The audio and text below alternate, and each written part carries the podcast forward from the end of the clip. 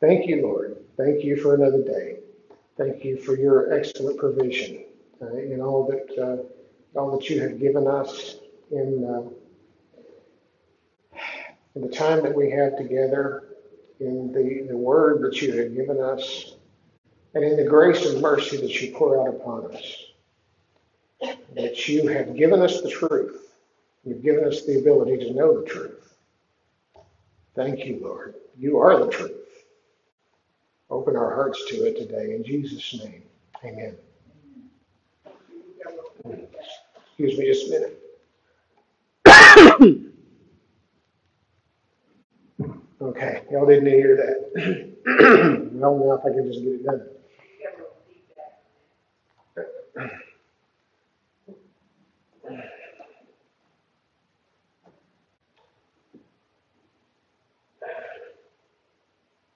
Well, maybe I'll do this one.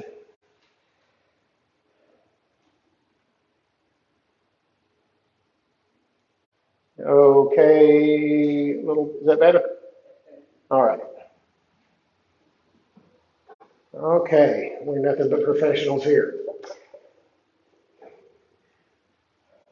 Now, there have, uh, there's been a lot of debate, and I don't suppose it's really new. We think it's new, but it's really as old as humanity. But we seem to have a lot of trouble with the nature of truth. And we, we debate what it is. Some people would like to, to believe that truth is whatever you want it to be, just whatever you think it is. But nobody really believes that. You know, and I, you know, I love to I use that little example. If truth is whatever we think it is, then uh, let me borrow your car. I'd like to go somewhere. No problem with that, right? If I believe I can do it, then I can do it. Well, no. And faced with a situation like that, we come to realize quickly no, just because somebody believes something true does not make it true.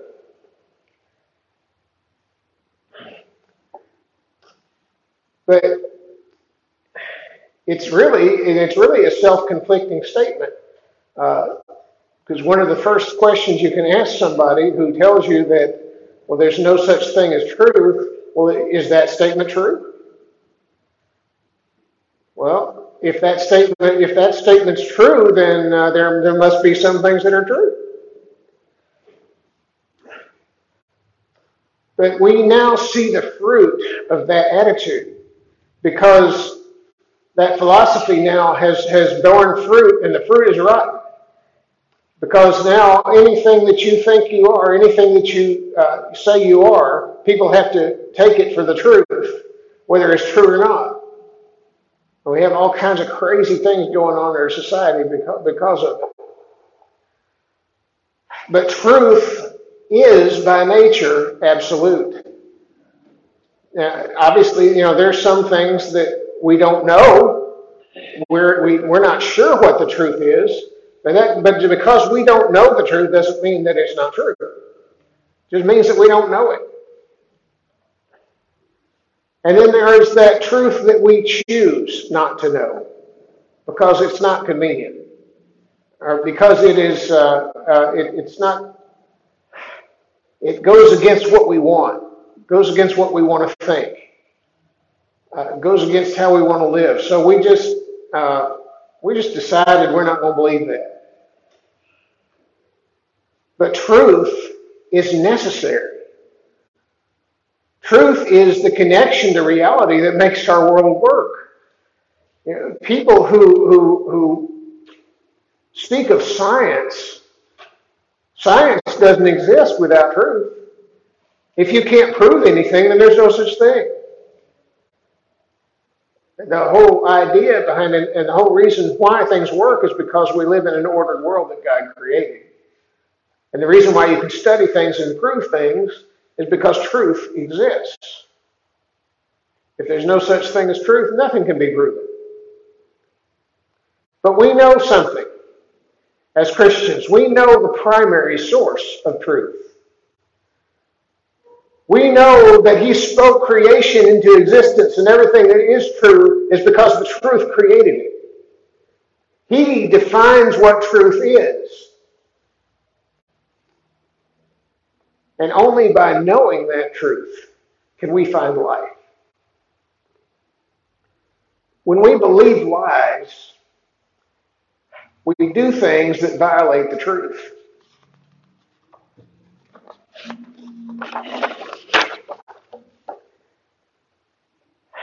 And we live in a world then of, of deception, where reality is warped, where reality is altered, is altered rather. We think we can alter reality, but there's only one can do that. And we live in a world then where nothing and no one can be trusted. We have become slaves and slaves of a terrible master. And only the truth will set us free. And it's with that context that we continue our study in the book of John today. Uh, it, with, uh, with chapter 8, we'll be starting with verse, really going to kind of cover the rest of the chapter, but focus will be on, on, the first, on uh, 31 through 36 there. Um, but the conversation continues between Jesus and the people there in the temple. Jesus has been teaching during and after the, the Feast of Tabernacles. He has referred to himself, as we sang about today, as the, the source of, of true living water, as the light of the world, as the one sent from and witnessed by the Father through his word as the one whom the, his accusers do not know and cannot know because they resist the truth. He has contrasted the worldly with the heavenly. And he has said, Unless you believe that I am, you will die in your sins. And he, it tells us then in verse 30, uh, where we wound up last week, that some people believed.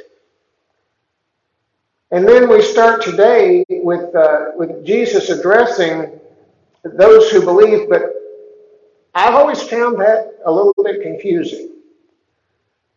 Because as we follow this conversation, if anything, it's even more hostile than it's been up to this point. So, what in the world did they believe?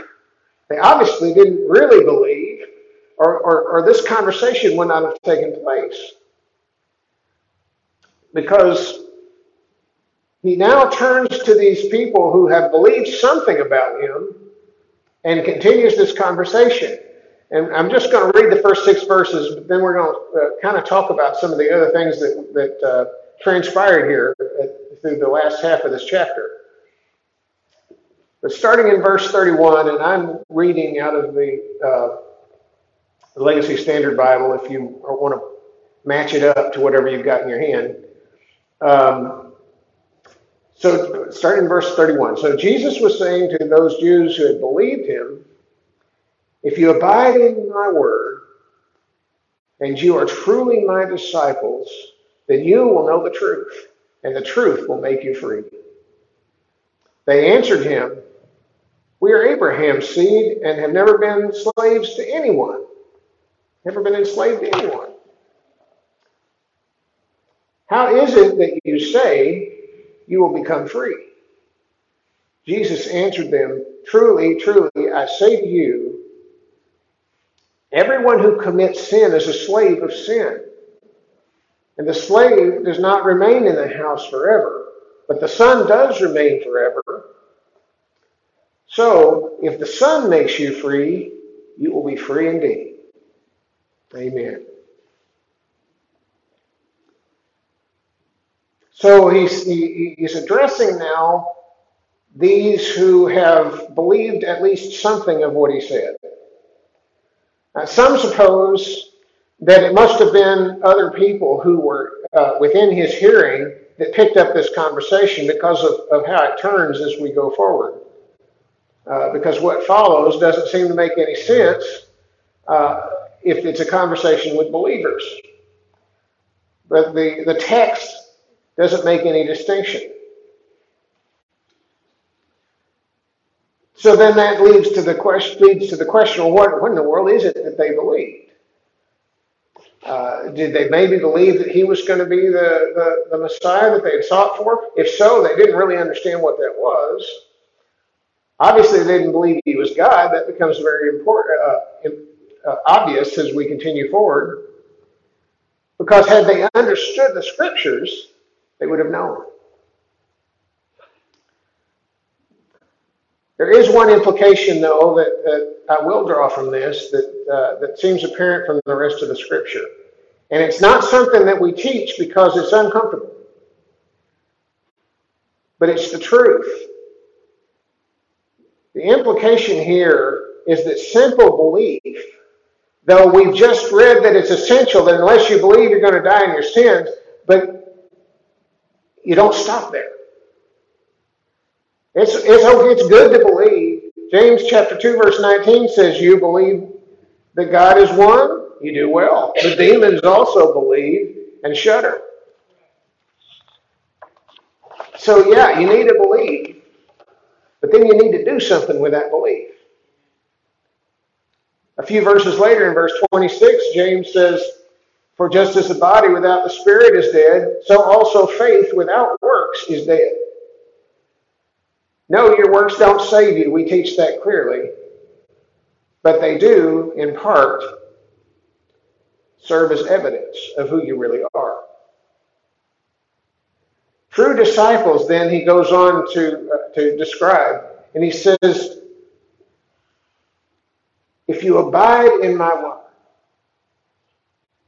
that word there, we, you know, we talk about abiding in something, it means that's where we live. That's, that's that's what we breathe. That's who we are.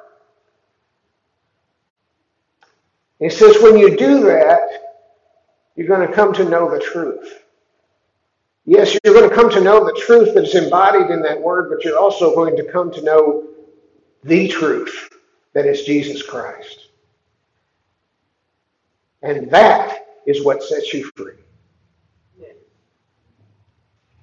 And so they pick up this, this thread, and, and they and they say, uh, "Well, we, have we're children of Abraham. We've never been anybody's slaves." Well, it's kind of strange that they would say that because, uh, first of all, the children of Israel came out of. Now, they might have been talking about themselves personally, but as, as certainly as a nation, their former slavery in Egypt is the centerpiece, if you will, of the redemption story of, of Israel and, and, and the Exodus. You know, we all we've all seen the Ten Commandments. That's you know that's their story. And they were brought out of slavery in Egypt. And they were then conquered and enslaved by a series of nations after that uh, because of their sin, because they wouldn't stay true to the Lord. And, and now though they're not technically classified as slaves, they are in subjection to, to, uh, to the Roman government. But Jesus here is not really speaking of the physical, he's speaking in spiritual terms.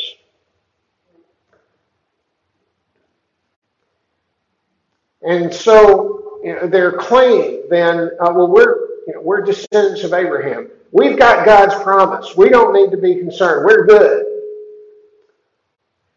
But Jesus a little bit later, as we, if we move a few verses past to verse uh, 39, Jesus says this If you were Abraham's children, you would do the deeds of Abraham.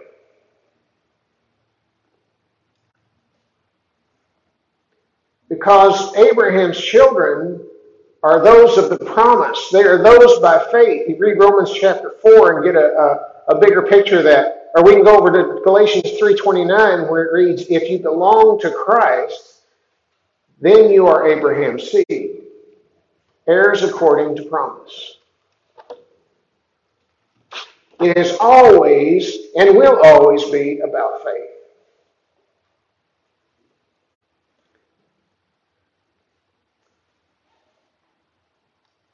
And he says, You're enslaved. He basically says here, You're enslaved to sin. You're enslaved to sin.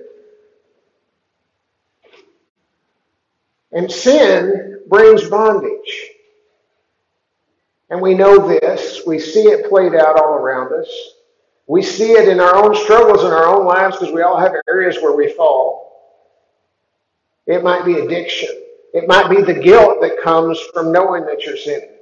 It might be the hopelessness that comes with, with, with being aware of that or feeling like you can't get out of it. And what typically happens is you spiral down, it leads to more and more.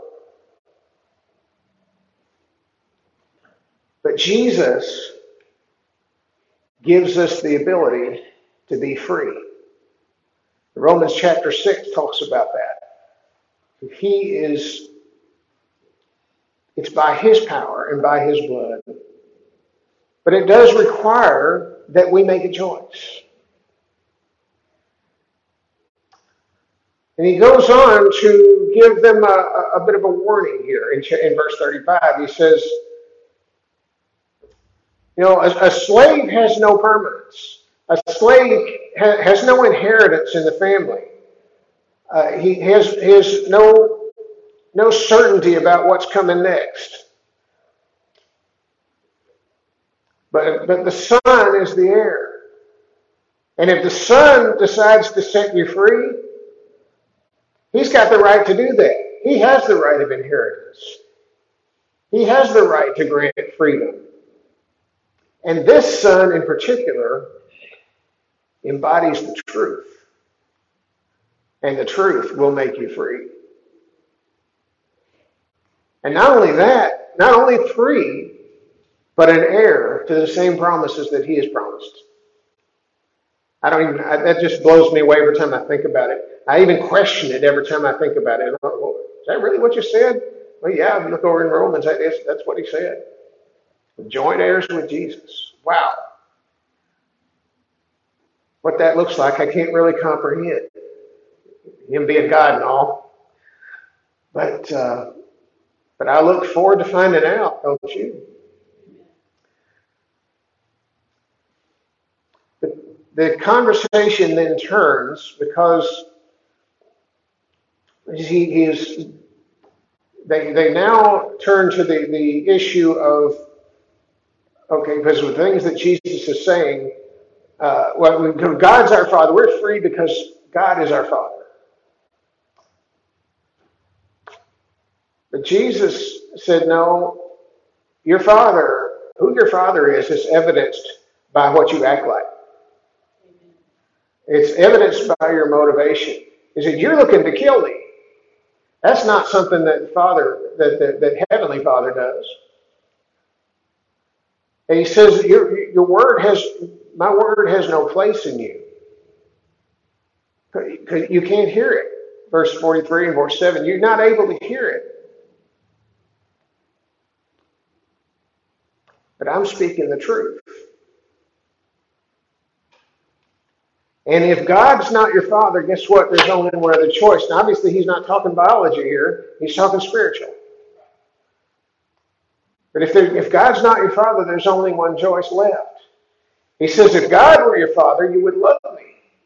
In verse, four, in verse 42. And then in 44, you are of your father, the devil. And he goes on to talk about, uh, you know, he's the father of lies. It's where, it's where we get the, that's why we call Satan the father of lies, comes from this verse. And so then, the final challenge as we kind of wrap up this chapter as uh, he, he says this in verse 51 he says truly truly i say to you if anyone keeps my word he will never see death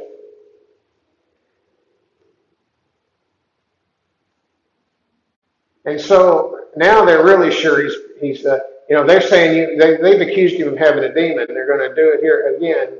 Uh, in our world, we wouldn't say you have a demon. We'd say you're crazy. It was kind of that, you know, they would attribute that to demonic possession. Sometimes I think it still is, but that's another story for another time. Uh, but That's, that would be the equivalent of what, what we might say today. Everybody does, right? And again, Jesus is speaking in, in, in spiritual terms. He's speaking in terms of eternity. And he says again in verse 56, Your father Abraham rejoiced to see my day, and he saw it and was glad. In 57, they're taunting him again. They're saying, You're not even 50 years old. You've, you've seen Abraham. But this time, you know, they're not. You know, it, it, this has become uh, this has become kind of a kind of like the TV shows you see today, where nobody's really trying to do anything, not actually trying to have a debate. They're trying to score points on each other uh, and not actually get to the truth. But then Jesus, if we've and we've seen this over and over again, but I want to read verse 58 because it makes it unequivocal. We can't doubt what Jesus is saying here because he said to them, Truly, truly, I say to you, before Abraham was, I am. And and they know exactly what he's saying because they're now picking up rocks to throw at him. We don't know how he got away, but he got away. Because it wasn't his time yet, and that wasn't the method by which he was he was to die. But what do we take from this? True discipleship. True discipleship, he says, is to abide in his word, to, in other, to live and breathe it. Now, obviously, to do so, we got to know it. But it's one thing to know it. You got atheists running around that know it. But unless we do it, then we can't be called disciples.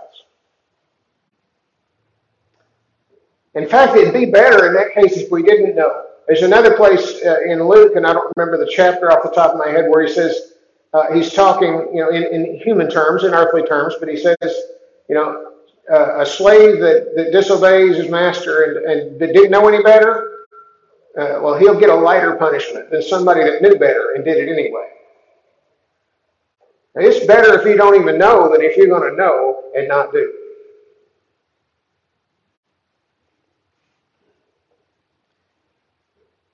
Because if you know and you choose not to do, there's another word for that. It's called rebellion.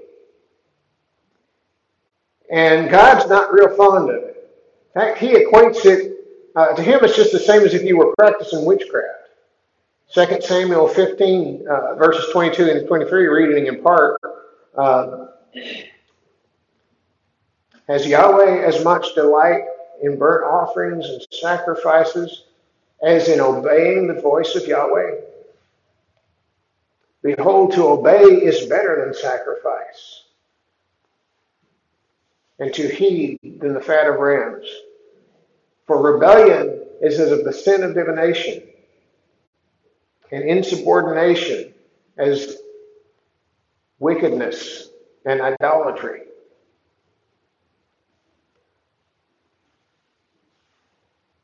I don't know, I don't want to stand before the Lord in rebellion. He says, You will know the truth. Where do we find the truth? Well, Jesus says in the prayer in John chapter 17, He says, Your word is truth. That is, yes, Jesus in his in himself, but also the things that God has said, the things that God has given us, the things that He's told us, said to us. Uh, and we have it we have it written down for us in the Bible. But then he also says, I am the way, the truth, and the life in John 14, 6. And the truth will make you free. No longer in bondage to those things that are going to wreck your life. Freed by the blood of the Lamb. Because sin tells us those lies that enslave us. Sin tells us things like, well, nobody will know. But we all know that nothing's hidden forever. it eventually comes out. And even if nobody here ever finds it out, nothing's ever hidden from God. Sometimes sin lies to us and says, I deserve this. I've been good. I got more on the good side than on the bad side. It's all right. I've served God all my life. I can have it a little bit my way. I've earned some spiritual reward points. I'm going to use them. I'm going to spend them on myself. But I want you to think about this from Ezekiel chapter 33, 13. It says, When I say to the righteous man, he will surely live, and he so trusts in his righteousness that he does iniquity, none of his righteous deeds will be remembered. But in that same iniquity, of which he has done, he will die. Now, you can argue, well, that's the Old Testament. God's not like that anymore. Folks, God hasn't changed. Yes, Jesus paid for our sins. And yes, you can be forgiven. But you don't you get forgiven when you repent. Now, or sometimes it says to us, well, it's really God's fault. I mean, he, he didn't do what I thought he ought to do. So I, you know, I, I don't really feel obligated to do what I'm supposed to do. Or, or he gets the blame for something bad that happened to us. And, and, and I've fallen into this trap. What? He, I mean, he's Almighty God, right? He could have made it come out different. So if he didn't make it come out different, well, that's, that's on him. And so you get mad and, and, and you get astray. And, and then because I know better, then I get mad at myself for getting mad at God, and it just spirals from there.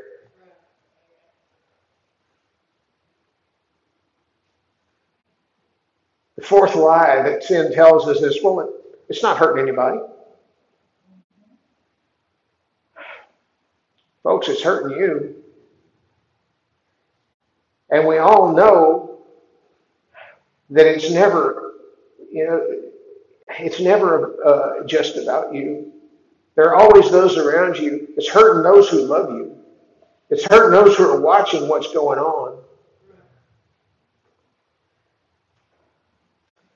And more than that, it's hurting the one who loves you most. The one who gave his life for you. The one who has given everything to save you. And number five, and this one's going to sound funny, but let me explain. Oh, God will forgive me. Well, yeah, He will. But He forgives you when your repentance is sincere.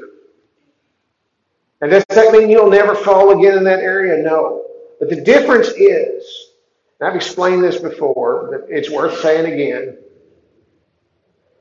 the difference is between falling and jumping. If you trip and you fall and you get back up, or you reach up, maybe you can't get back up. Maybe you've got to stick your hand up and say, God, take it. But you fall and you get back up and you keep going the right way. And you keep walking with the Lord. But if you turn around and go the other way and jump off the edge on your own, you can't be here now. God in His mercy might reach out and catch you, but you sure can't depend on it. God will forgive you. Yes, He will. But you've got to repent. You've got to turn around. You can't go on doing the same thing. The truth, yeah, He does love you. He loves you with a love that is so great that you can't even comprehend it. And sometimes we don't feel it and we doubt that it's there, or we look at our own lives and we think, well, I can't even stand me. Why in the world would God? But He does. He loves you word with, with, with a love that I there's no words to express it. So much that he died for you. So much that the Heavenly Father gave up his own son for you. You know anybody that would do that? Anybody? He did. And he'd do it again.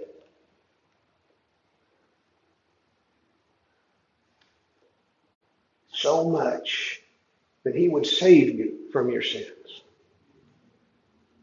Folks, my heart breaks. My heart breaks when I see people that I love trapped in these cycles of sin because I know that the wages of sin is death. And when we choose our own way instead of God's way, there's nothing but trouble on the way. Nothing but trouble coming from that. I can't predict when it'll happen. I can't predict what'll happen, but I know it'll happen. There's nothing but death at the end of that road, and I don't want to see you go there. This world serves up enough trouble without asking for more. Please don't ask for more.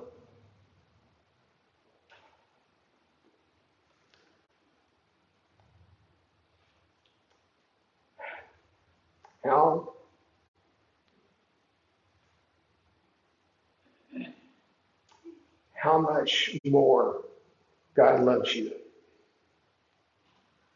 The heart of God. You know, if I can say that, you know, truth is my love's pretty pet. My love's pretty weak.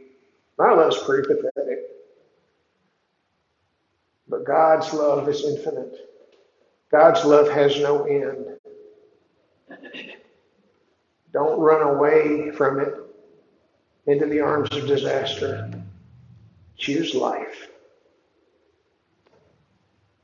Thank you, Lord. Thank you that you have given us life, that we are able to choose life because of what you did for us.